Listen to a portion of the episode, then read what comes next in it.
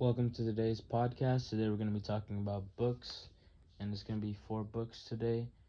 The first one is going to be A Visit from the Goon Squad, which was made in 2010 by Jennifer Egan.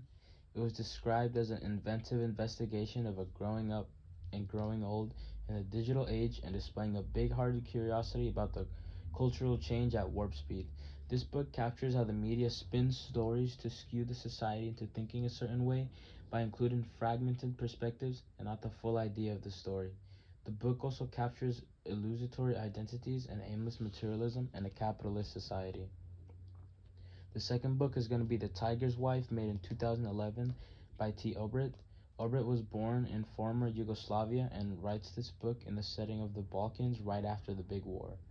Describing the recent shatterings and splinterings of the region that occurred, this book takes perspectives from her story and interweaves it with fables, stories, and flashbacks, as well as connects it with older superstitious and a fantastical world with modern bleak and disillusioned age. The third book is The Sellout, made in 2015 by Paul Beatty. It's a combination of comedy, social satire, and literature, literary tour de force. This novel focuses on the narrator, an African American, to reintroduce official segregation to his rural neighborhood within an inner circle of Los Angeles, as it might be one of the best satirical novels of the 2010s. It celebrates blackness in a post racial era. And the last book for today is going to be The Underground Railroad, made in 2016 by Colson Whitehead.